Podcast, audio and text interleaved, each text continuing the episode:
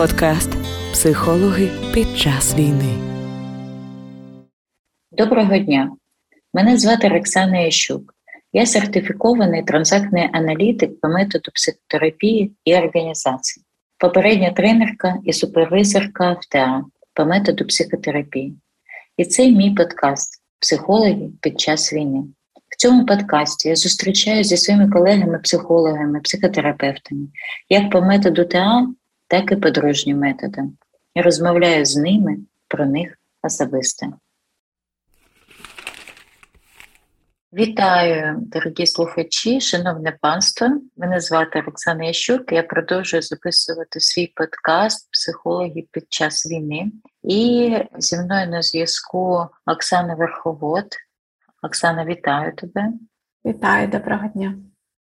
Ну, я, як правило, починаю е, з того, що прошу, щоб людина, яка зі мною на зв'язку, сама представилася, сказала, хто вона є, по профілю, без профіля. Ну, як ти це ти бажаєш і що ти можеш сказати про себе?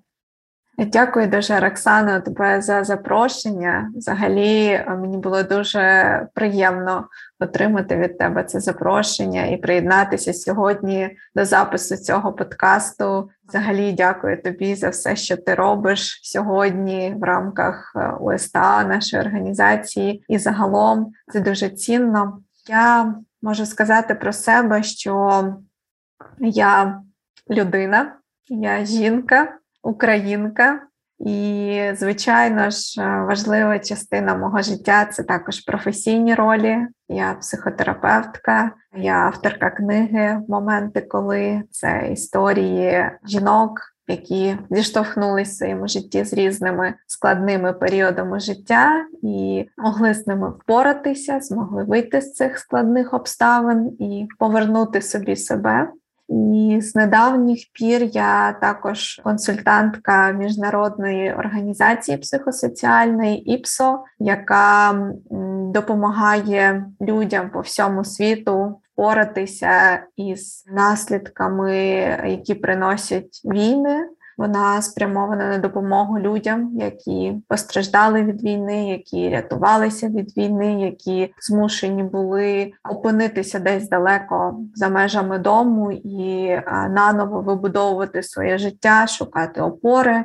Крім цього, ще така частинка мого професійного життя. Я дослідниця. Наразі здобуваю науковий ступінь в Шевченковому університеті, також зі спеціальності психологія, досліджую тему віктивності, відчуття себе жертвами. Власне, це також дуже сьогодні таке актуальне питання, як ми відчуваємо себе. Всіх цих обставинах, і як, не дивлячись на всі жахіття, на всі скажімо так, ці моменти, які складно навіть усвідомити або якось переварити, все одно відчувати себе автором життя, а не жертвою цих обставин, як віднаходити ці сили, цю життєстійкість і цю можливість справлятися з цим всім. Тому ця тема мене дуже давно цікавить. Я її досліджувала вже в різних аспектах, і наразі досліджую в контексті саме дитячо-батьківських стосунків і категорію підлітків. Як для них це питання звучить, як вони можуть відчувати себе в різних складних обставинах?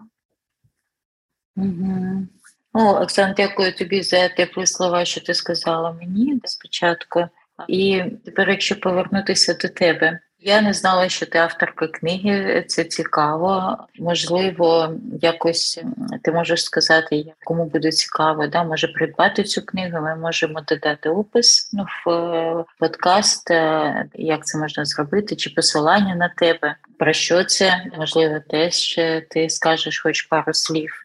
І я знаю, що ти до війни, коли в нас була конференція, представляла дуже цікаву роботу, цікавий майстер-клас по роботі з підлітками в школах, в якраз методі транзакційного аналізу. Може, теж скажеш пару слів про це? Так, я я напевно не згадала про це, тому що зараз цей проект на паузі. і Мені так трішки щемно й боляче наразі, що він не продовжується, і що дещо потрібно було призупинити його. тому що я працювала. Основна та частина цього проекту реалізовувалась саме в одній шкіл у місті Ірпінь, і це теж така звичайно болісна частинка наразі нашої історії. І школа, і працівники школи, і учні теж пережили чимало за період війни, але дійсно це велика частинка мого життя і дуже важлива, тому що цей проект ми розвивали протягом трьох останніх років, і дійсно ми вийшли на те, що сформували таку цілісну програму для підлітків з елементами транзакційного аналізу, яка називалась називається Свобода бути собою.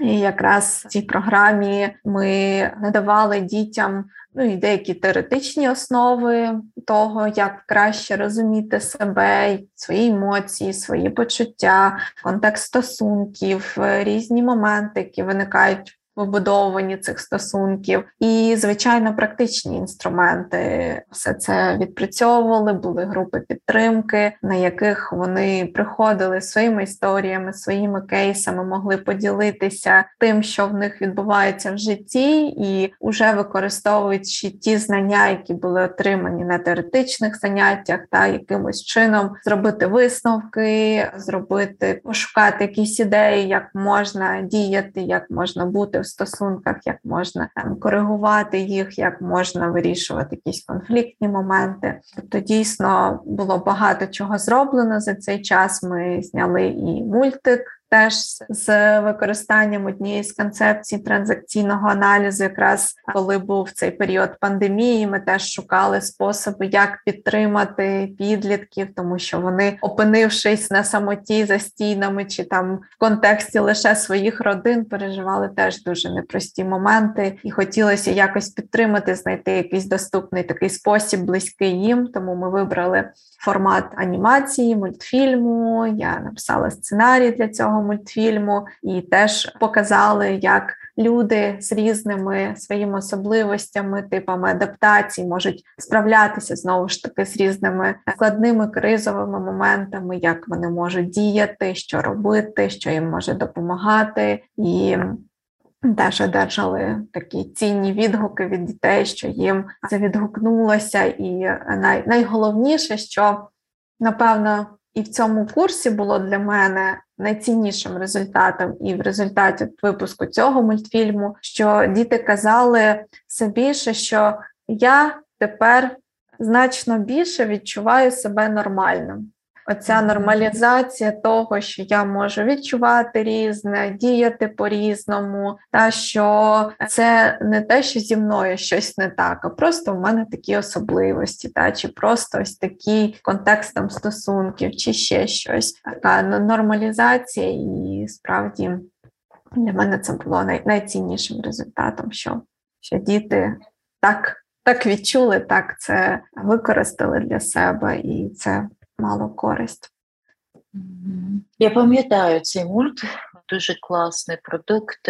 Знаєш, я подумала, що він може бути нагоді і зараз, да, інший час, е, пандемія, ну війна це не пандемія, але як в кризовому стані справлятися, це ж нормалізуватися. Я думаю, що це може бути зараз на часі. Тому е, теж запрошую в тебе ще раз посилання на цей мульт. І я думаю, що можливо доновити про нього інформацію на Фейсбуці. От і якось да, щоб діти теж могли переключитися, побачити це. Можливо, буде ще один сценарій, який ти напишеш, як е, нормалізуватися в часі війни. Да, і ви ще знімете не один мульт, ну на різні теми щоб допомогти дітям, допомогти підліткам. І може цей проект. Е, ну, не може, я прям вірю, ну, наверное, так, да, що цей проект запрацює. Можливо, він буде мати якісь нові форми, да, дійсно, да, з тим, що відбувається, ну відбуваються зміни, але це може бути якийсь формат е, з е, ну, елементами онлайн, онлайн, ну тобто різні різні формати, які будуть допомагати дітям, підліткам справлятися. Ну і добре, що це ще впроваджується з елементами транзакційного аналізу. Нашого улюбленого методу, який допомагає розуміти про себе простими доступними словами, як казав Берн, доступним язиком восьмилітньої дитини. Правда, да, ми завжди сміємось, коли відкриваємо його роботу, да, то вони не дуже не дуже написані таким прямо ж язиком восьмилітньої дитини, але Мені подобається, як він в одній книзі лідери групи написав, що книга написана настільки доступним язиком, наскільки можна показати, мабуть, цю тематику, розкрити цю тематику. Тому ну це теж ну, наскільки це важливо, настільки так. Добре, дякую тобі за те, що ти поділилася, розповіла і про проекти, і про себе. Можливо, ще скажеш пару слів про книгу про що вона? Про книгу, так, це теж дуже цінний, важливий в моєму житті проект, який, над яким я теж працювала протягом двох років. Книга буквально вийшла ось осінню минулого року, і була презентація, і зараз я співпрацюю з видавництвом Лірака. Власне, на їх сайті можна придбати, або на Якобу теж є книга. Чому працювала близько двох років над нею, тому що книга якби не зовсім прямо художня, та що вимисел. Там дійсно реальні історії, більше 20 історій, жінок, е, різних жінок, з якими я зустрічалася в різний час, в різних контекстах. Десь це були жінки, з якими я зустрічалася в кабінеті як психотерапевтка, десь це були жінки, з якими зустрічалася в якихось інших проєктах своїх, а з кимось просто по життю життю якимось чином пересікалися, але від кожної з жінок був отриманий дозвіл на те, щоб ці історії з'явилися в цій книзі, і там Є дещо така моя художня обробка історії, скажімо так, це не, прямо просто якби е, якась біографічна така довідка. Це дійсно про, про якийсь ключовий момент життя, якийсь поворотний момент, який можливо розділив життя на до і після, який змусив подивитися глибше всередину себе, який запросив краще пізнати себе, свої потреби який можливо. Запросив краще розуміти свої кордони, відстоювати їх, десь боротися за них, а десь можливо від чогось відмовлятися заради того, щоб от дійсно обрати обрати себе, своє життя і своє щастя. І книга ще складається з двох частин. Тобто, перша це саме історії. А друга така терапевтична теж дещо частинка, в якій є замальовки. Це як така, теж як я називаю, подорож всередину себе. Через ці замальовки, знову ж таки, жінка може дещо глибше відчути себе, свої почуття, свої потреби, і там вона ніби переміщується теж в різні етапи свого життя, десь в минуле, десь в майбутнє, десь оглядає своє теперішнє, відповідає на певні запитання, може одразу в цій же книзі зробити нотатки, записати і, врешті-решт, можливо, сформувати якусь свою історію, да, якийсь свій наратив, або ну, все, все, що виникне да, в процесі цього цієї творчості, цього творчого занурення. Ця друга частинка називається Місце для особливої історії твоєї. Такий замисел, що спочатку десь іде знайомство з собою через історії інших, а далі вже більше заглиблення всередину себе і в контекст, е, можливо, своєї якоїсь історії або цілого свого життя, кому як буде на часі. Е, цікаво, цікаво. Думаю, що це теж може бути цікаво де іншим жінкам, людям. Чи є можливо в аудіоформаті, чи тільки в да, на жаль, на жаль, до аудіоформату не дійшло. Да, Це це був теж плани на цей цей рік, на зиму цього року. От є лише е, електронний формат і паперовий наразі. Ну нічого, да. Я думаю, що буде час, буде аудіоформат. Добре, тоді теж посилання і там на сайти, де можна цю книгу купити, то е, розмістимо для наших слухачів. І Оксана, я хочу перейти зараз до теми війни. І таке теж питання я запитую кожен раз, коли для тебе почалася війна? Для мене вона почалася тоді, коли вона почалася вісім років тому. Дійсно, я сама з Луганщини і Старобільського району, це північна частина Луганщини. І в мене були рідні, які жили в Луганську саме, в Свердловську, саме ті якби регіони, де розпочалася окупація, де теж вони змушені були виїжджати, тому що не хотіли зовсім миритися з тією реальністю і залишатися в тих умовах, які насаджувалися. Тому, звичайно, я не можу сказати, що війна розпочалася тільки зараз, тому що моя сім'я переживала багато змін і потрясінь ще з того 14-го 13-го року. І перебуваючи також, е, звичайно, в психологічних колах. Я так само долучалася до різноманітних волонтерських рухах. В основному це була робота з дітьми, тому що на той період, коли розпочиналося це все, я була ще студенткою і ще як такої своєї психотерапевтичної практики та чи якоїсь бази, щоб працювати як психолог, я не мала. Тому це були більше такі соціального спрямування, волонтерська якась активність, якась е, посильна допомога. І участь у різноманітних наукових конференціях, де я теж виступала як дослідник цих цих явищ на нашому факультеті е, кафедрі соціальної психології ми е, започаткували саме конференцію з військової психології, і це було насправді дуже цінно і підтримуючи в ті часи.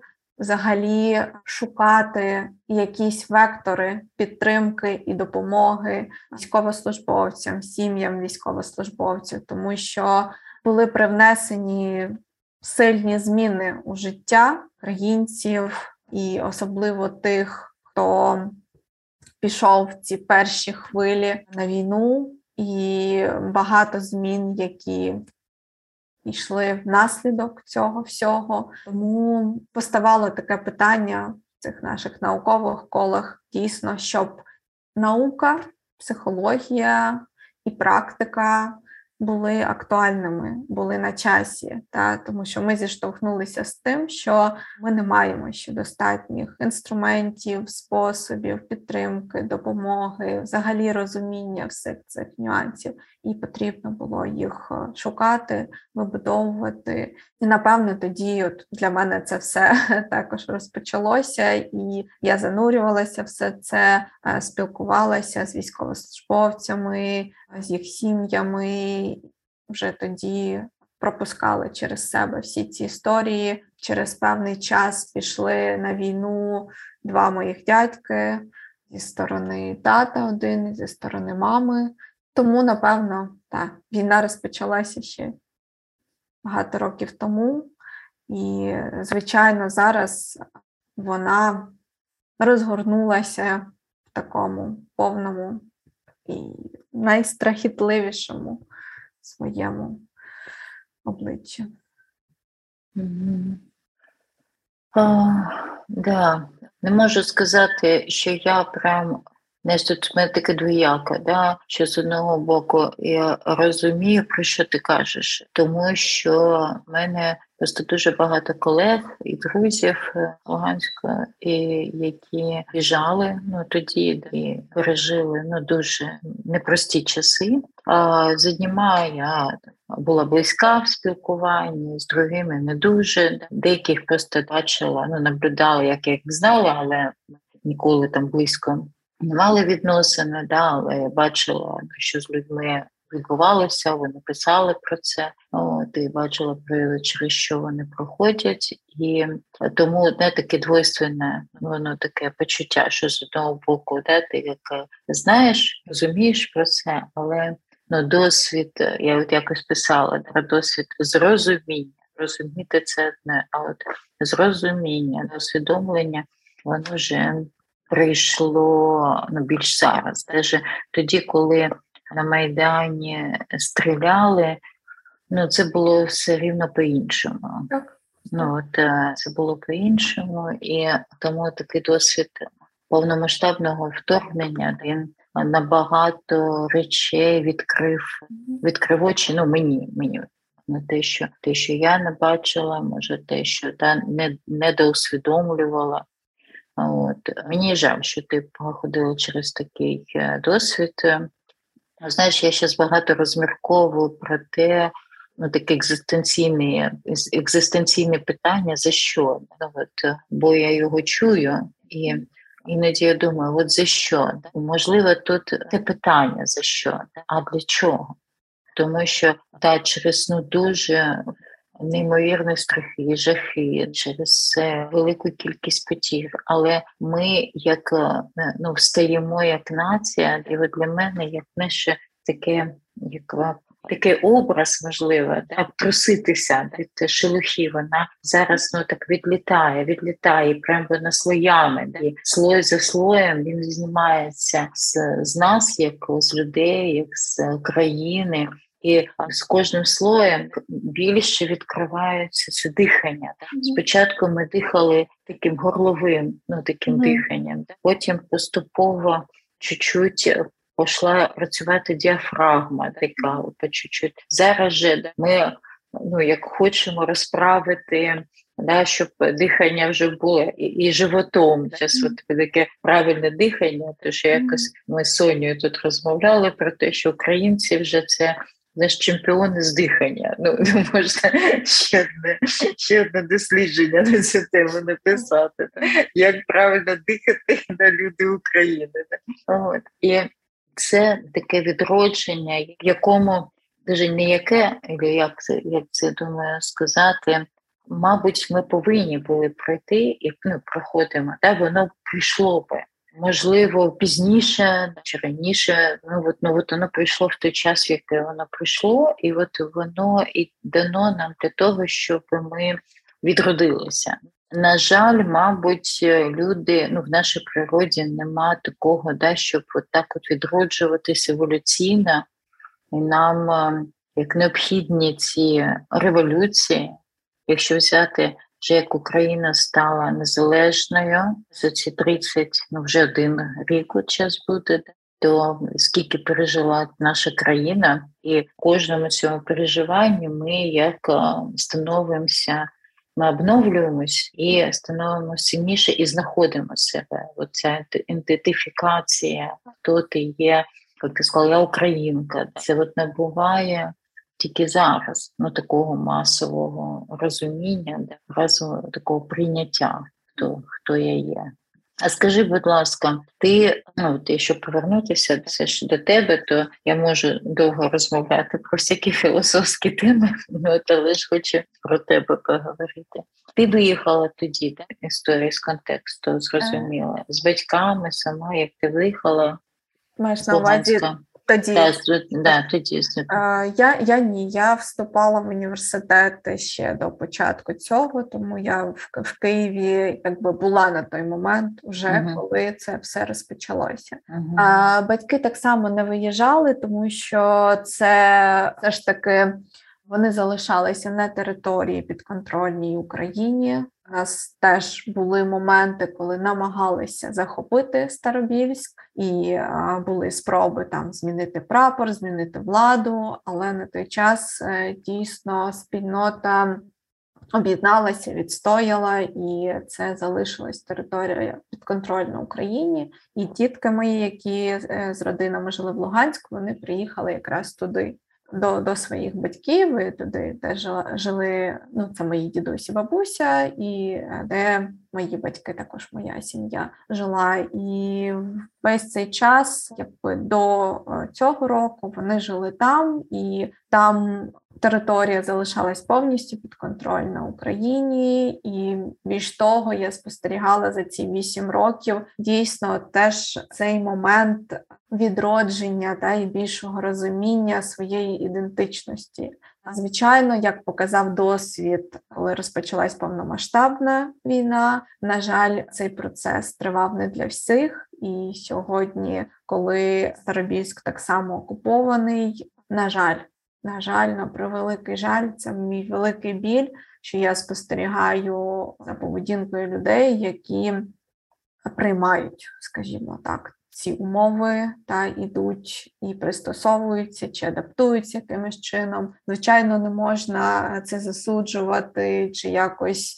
Якось бути категоричним в цьому, та тому що людьми керує все ж таки виживання і питання потреби безпеки, бажання зберегти своє життя, але все одно е, це не забирає того болю і того жалю, який є з приводу цього. Е, і все ж таки, та, що за ці вісім років спостерігалися ці процеси більшого розуміння своєї національної ідентичності, і дуже потужно розгорнулася така компанія в руслі культурного відродження, саме традицій, звичаїв. Поваги і любові до цього культурного коду. У мене сім'я теж якби дотична до питань культури, бабуся все своє життя працює в цій сфері, і тітка, яка переїхала з Луганська, потім також приєдналася до цього. І мама також вона вчителька, але теж весь час якби була в цій культурному цьому середовищі, і вони дуже багато зробили за ці е, вісім років для того, щоб транслювати ці наші культурні цінності, наші особливості як нації, як культури, наші надбання. Це весь час були постійні виставки, святкування різноманітних дат і молодь активно долучалася до цього. Розпочалися низка проєктів, які теж були спрямовані на підтримку жінок, переселенців, дітей. Почались будуватися сквери, і на це було дуже приємно спостерігати, і це знову така амбівалентність та, того, що оце розуміння, що дійсно тоді прийшло дуже велике лихо. І частина Луганської області та була е, повністю окупована, опинилася під владою. Е, розпочалися ці процеси по зміні влади, і ну, це дійсно проживалося дуже боляче, як втрата, і до сих пір це є такою раною. Яка зараз в зв'язку з цими всіми подіями дуже сильно болить ще більше, але разом з тим з'являлися оці позитивні процеси та, того, що, дивлячись на це все, дивлячись на ці всі втрати, на весь цей біль, люди більше усвідомлювали цінність того, що ми мали, що ми маємо, і розуміння того, що ми мусимо зберегти, на що ми мусимо звернути увагу, і дійсно більше це посилити, дістати, об'єднатися в цьому довкола цього. І справді це лихо принесло і дуже багато доброго і світлого, що почало розвиватися, почало якось поширюватися, і справді в цілому, якби. Поки я навчалася і жила в Луганській області, я теж спостерігала так цю ідентифікацію себе як українців, увагу, любов і цінність до всього, що ми маємо українського. Тому ж таки я виховувалася в цьому. Бабуся дуже багато докладала зусиль для того, щоб це поширювати і транслювати в нашій спільноті та там, де вона перебувала. Але все одно контексті цих останніх вісьми років це стало набуло ще більшого значення, ще більшої цінності і ще більше розвивалося і укріплювалося. Я знаєш, слухаю тут один подкаст і узнаю багато нового і про те, що перші такі в 91-му році посили незалежності. Ну, в 91-му це вже відбулося, але там в 91-му році якраз почалося з Донеччини. От я дуже пам'ятаю, як стучали касками, приїжджали шахтери, і вони сиділи на Грушевського, і бо я їздила ну, кожен день мимо, ну, і бачила де, цих людей. Ну от якщо там роздивлятися історію, то якраз Донеччина стала ну таким, зробила такий крок, тому щоб да, заявити о тому, що ми хочемо бути незалежними і бути Україною. Тоді були ці флаги, Донецьк це Україна, і я якось знаєш, не слідкувала за всім цим, що відбувалося там та на Донеччині, на Луганщині ці роки там з моменту незалежності. І для мене, да, ну, от я коли зараз узнаю це, для мене ну, таке, таке велике питання, як та область, яка була в першу чергу за незалежність України, яка вийшла на мітинги, яка люди, які стучали касками, які розповідали, що вони жили в бараках, ну практично, да, що в них ну нічого не було. А що вони хотіли смістити цю політичну еліту, тому що вона наживалася на них.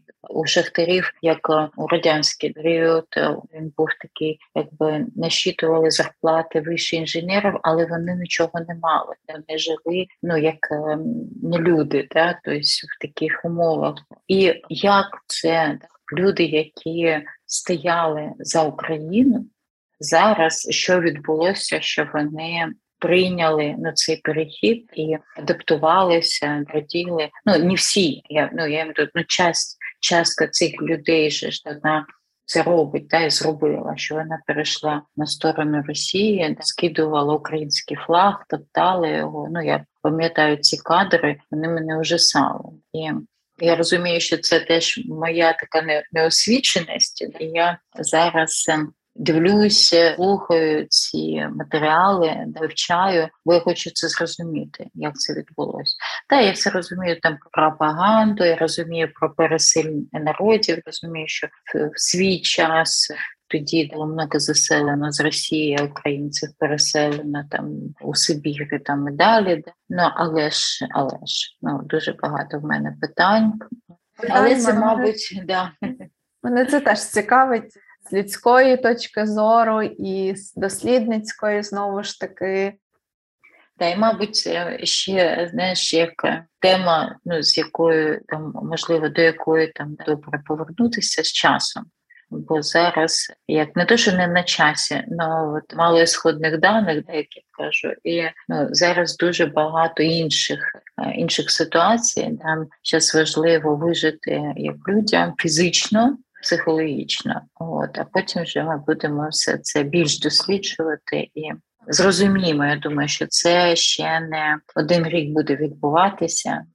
Якщо знову повернутися до тебе, бачиш, ну от е, ти як з Луганщини піднялось ну дуже багато таких питань, і я думаю, це теж про тебе. Ну це теж про про психологів під час війни, бо ми проходимо кожен свою війну, і ну, твоя війна дана вже йде багато років, яку ти проживаєш, і твоя сім'я проживає.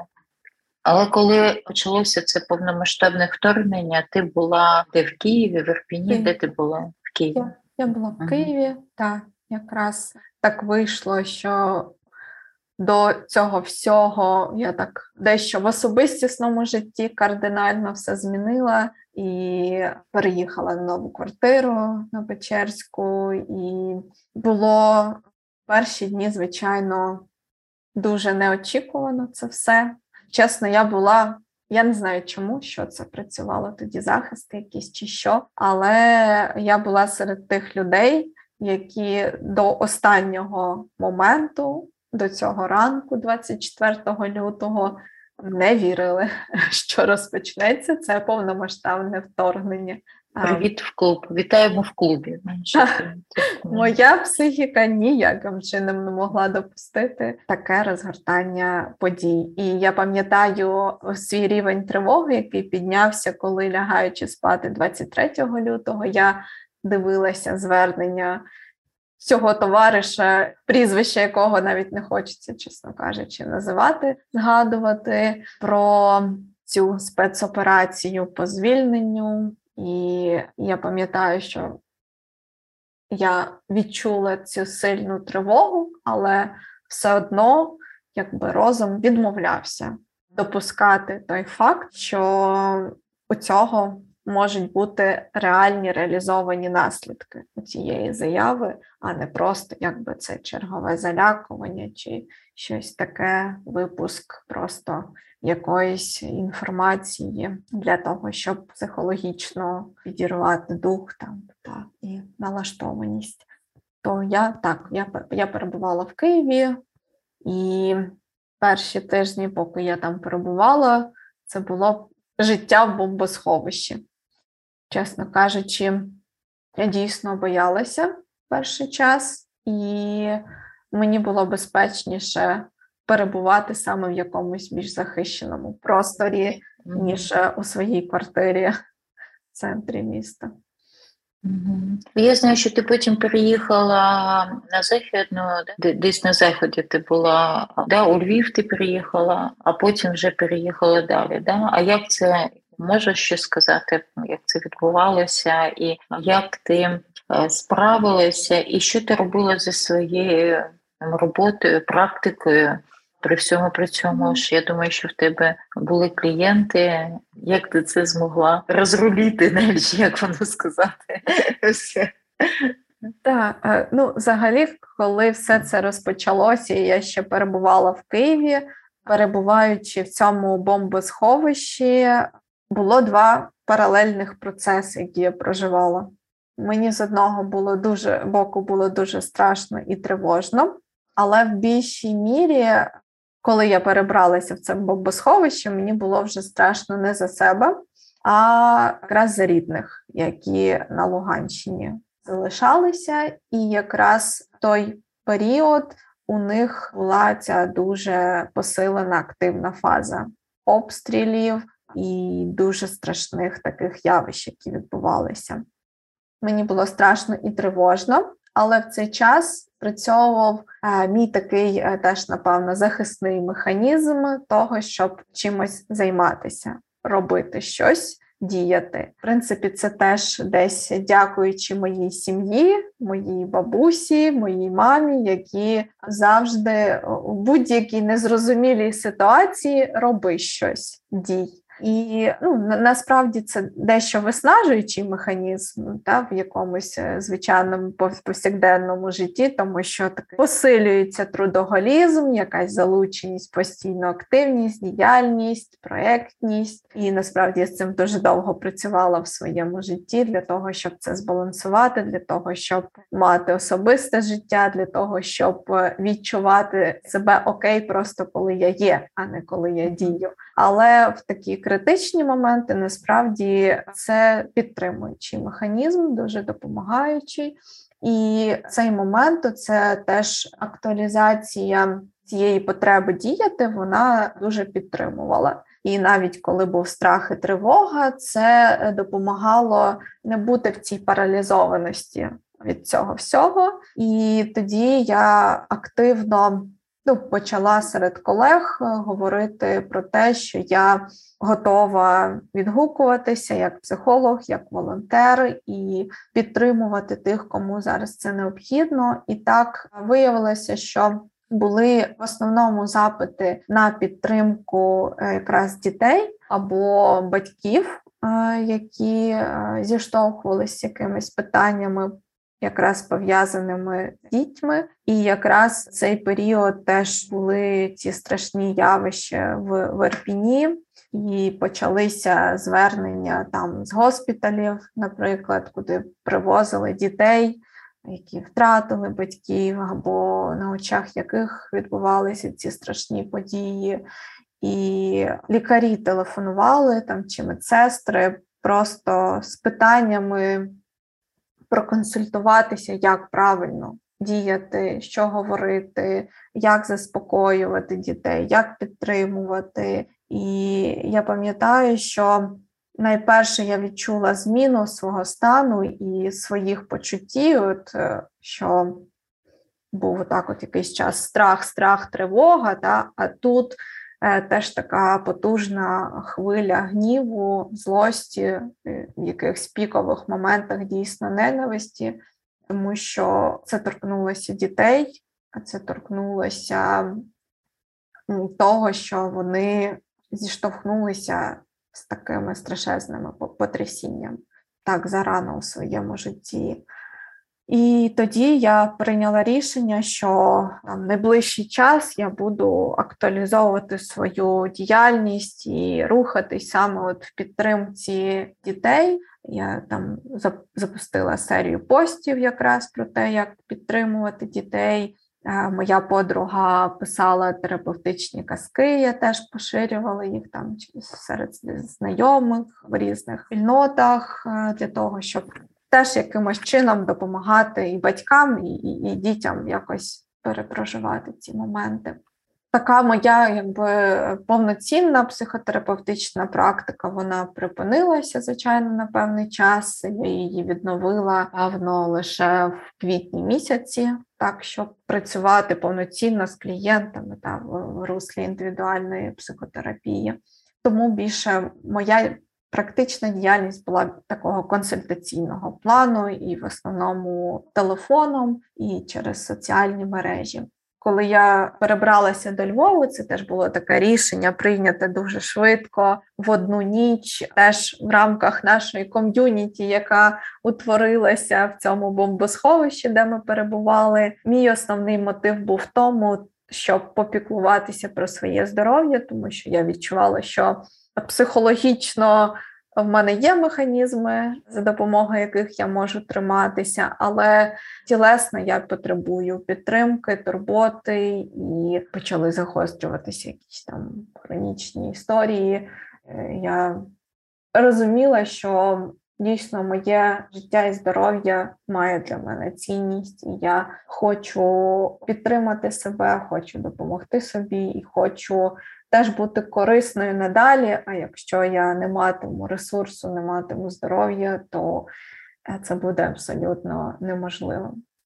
А мій переїзд у Німеччину теж виявився дуже неочікуваним, незапланованим для мене.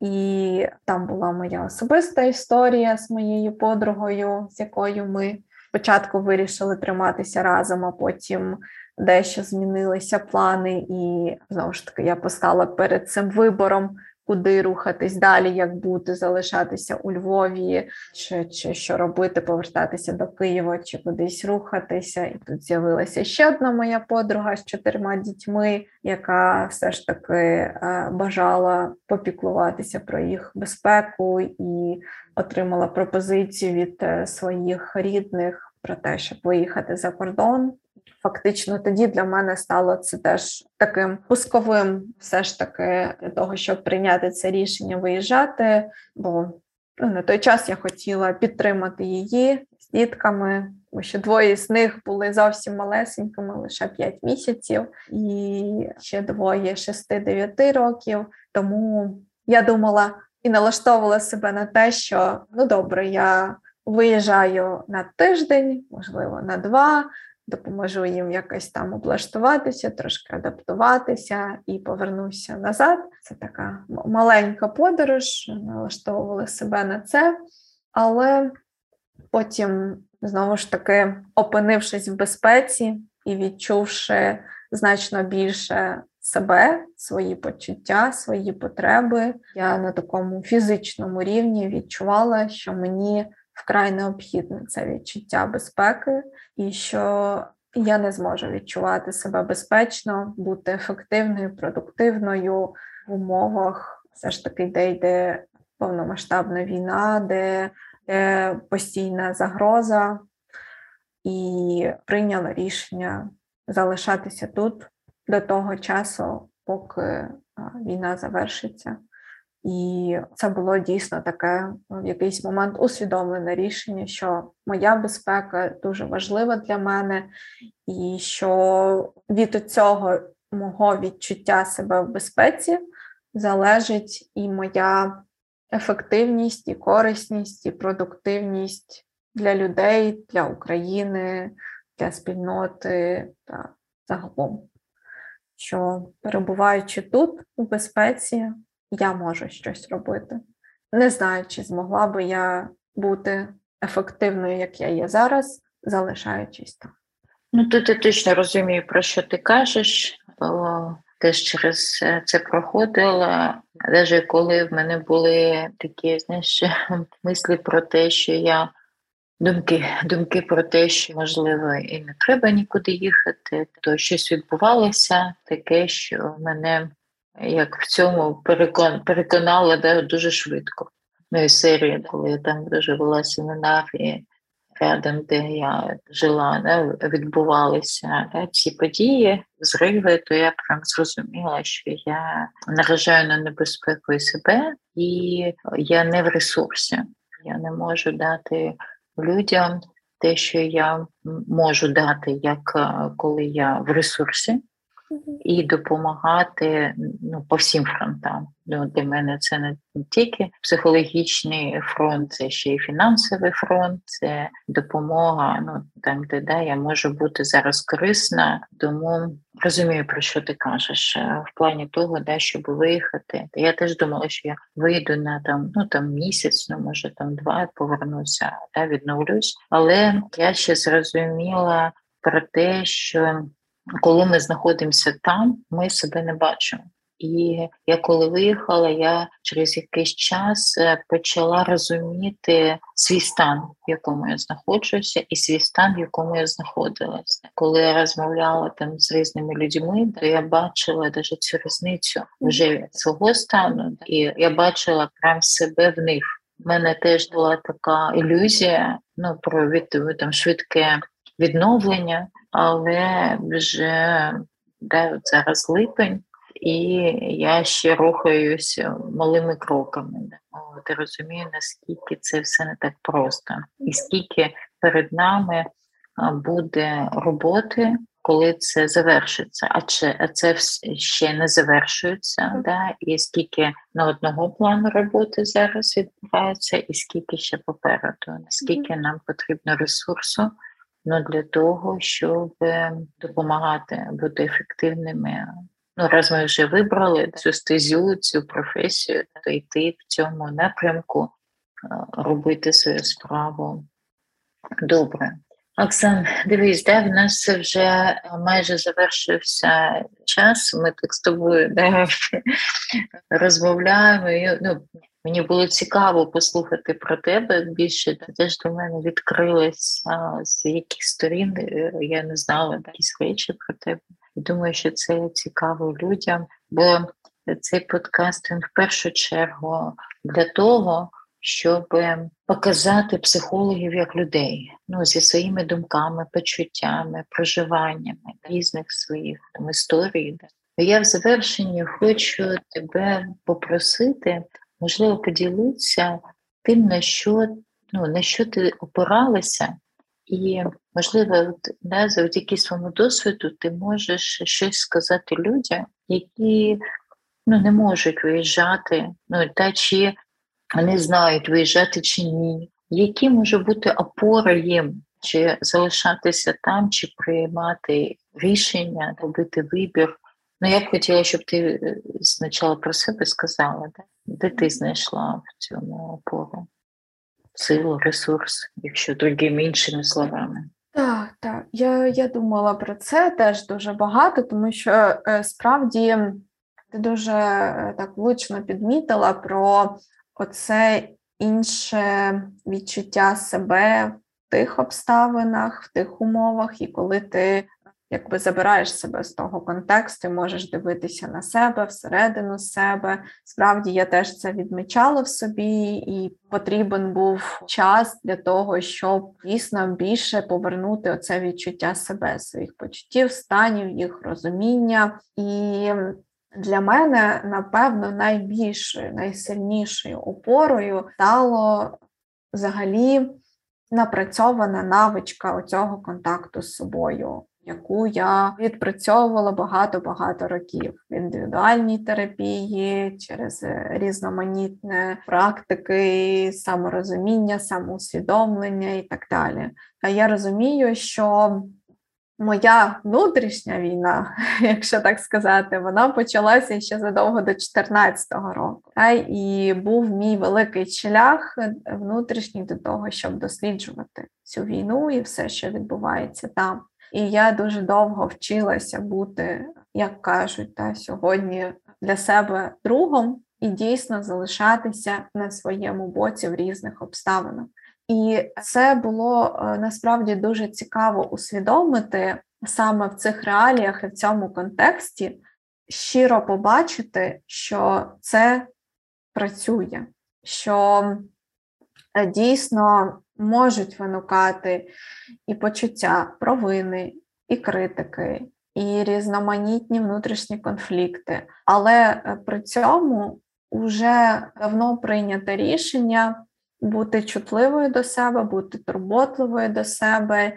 І це мені дуже дуже допомагало весь цей час і допомагає зараз. Кожного разу, коли я відчуваю, що я десь кудись провалилася, пішла в якийсь такий дуже непростий складний процес, я навпаки стаю чутливішою до себе і призупиняюся і чесно дивлюся собі в очі, іноді фактично стаю перед зеркалом і запитую себе, що що мені зараз потрібно, і що мені зараз допоможе. Коли були дуже прям якісь такі стани, що я не могла думати про них, я просто плакала і я слухала музику. А музика справді стала для мене теж такою дуже важливою зовнішньою опорою я прям якийсь час співала.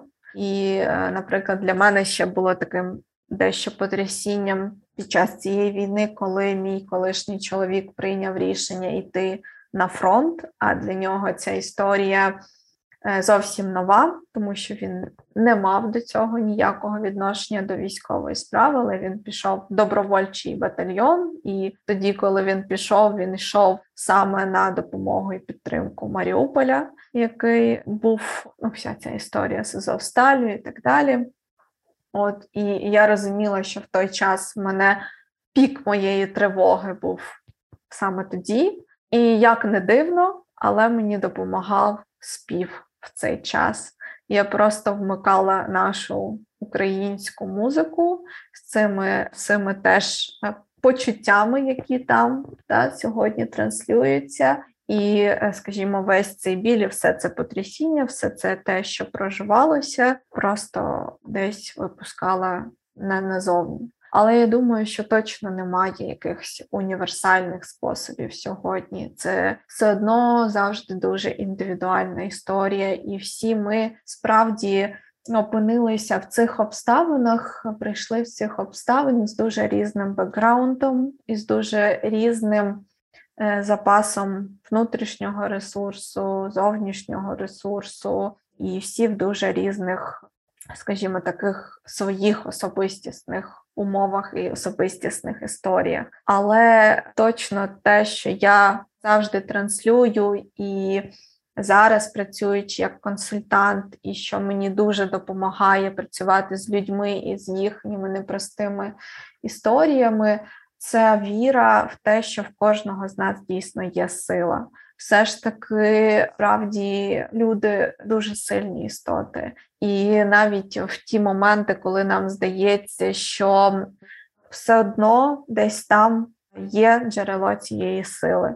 Всередині, чи, можливо, десь спочатку треба намацати її зовні, та на щось спертися, десь видихнути, подивитися, щоб відчути її всередині і зачепитися за неї, і нарощувати і підтримувати. Ну і звичайно, зв'язки, стосунки з людьми теж для мене стали великою опорою, і я це теж спостерігала і по іншим. Своїм знайомим, друзям, колегам, що вибудовані потужні зв'язки стали великою підтримкою. Тому це теж можна було б взяти на озброєння та і подумати, які стосунки є цінними для мене зараз, на які з них я можу спертися. Я знаю багато історій, коли люди розповідають, що якісь стосунки розпадаються, тому що вони були штучно вибудовані, а якісь, які здавалися такими непомітними, чи не неміцними, чи якимись такими дуже рідкісними в проявах та в контакті, і так далі, навпаки, розкрилися у, у повноті своїй стосунки. Це залишатися для себе другом, бути турботливим до себе, проживання почуттів. Хоча я знаю, що багатьом сьогодні з цим дуже складно, і багато теж людей, які звертаються сьогодні, говорять, що я заморожений, чуваю, я не можу плакати. Ну і в цілому це теж нормально, це теж певний етап. І якась теж ідея, напевно, сенс. Сенси дуже допомагали і допомагають мені загалом ця екзистенційна історія про те, щоб їх собі будувати, шукати. Це теж було завжди зі мною, і сьогодні теж дуже актуалізоване. Знову ж таки, розуміння, заради чого жити, розуміння, що я хочу жити, і що е, чим чим має наповне, бути наповненим це життя. Не в фактичному плані, а в ціннісному. Опора, опора на цінності теж дуже допомагає і підтримує. Дякую тобі. Ну, якщо там да, з того, що ти сказала, то з цих пунктів е, там дуже ще важливий пункт про джерело. Джерело внутрішнє. Ну і для мене ще це і зовнішнє. Ти сказала, mm-hmm. нащупати може зовні, якщо не почуваєш себе, не можеш знайти внутрі себе спочатку то теж теж окей, да? що може допомогти опиратися зовні. Да? От, До цих пунктів про, про пункт про джерело.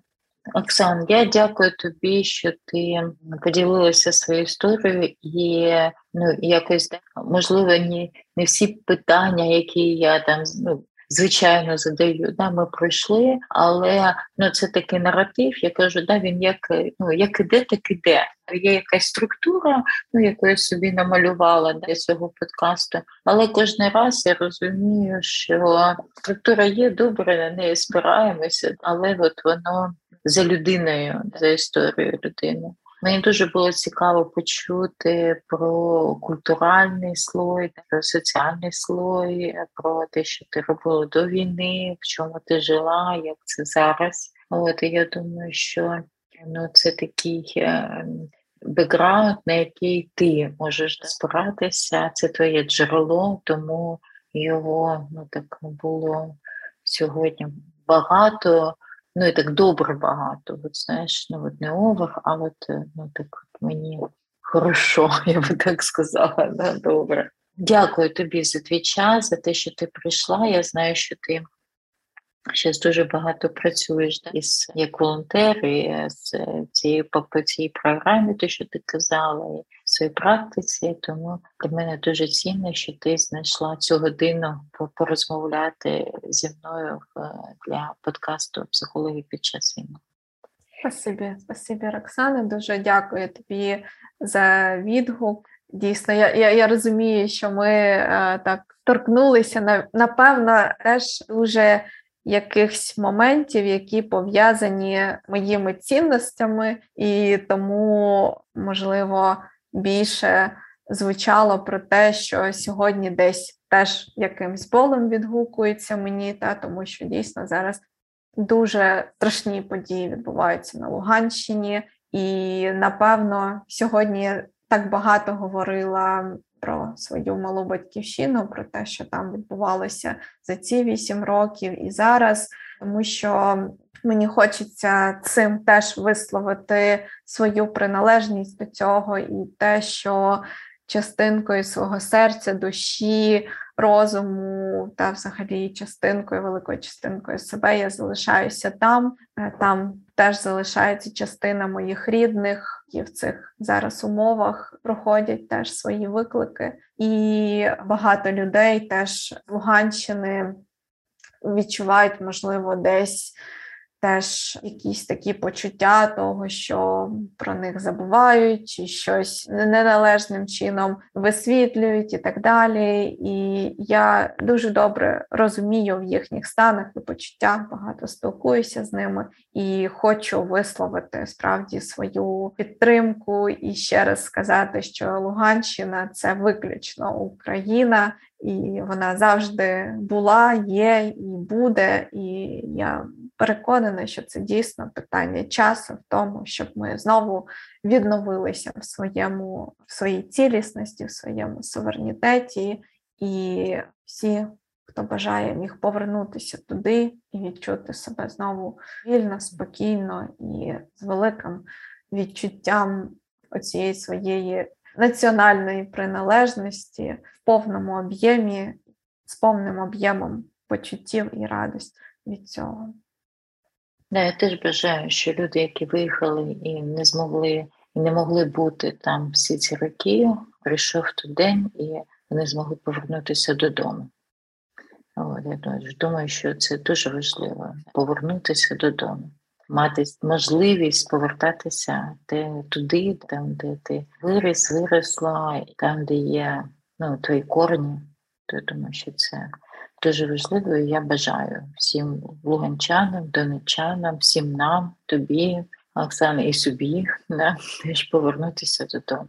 І я пропоную закінчити наш подкаст і закінчую гаслом Слава Україні! Героям слава! Шановні друзі, дякую, що слухаєте мій подкаст Психологи під час війни. Буду вдячна вам, якщо підпишетесь на мій подкаст, а також за ваше погоджування. А це зірочки, оцінювання, коментари і побажання. До нових подкастів. Почуємось!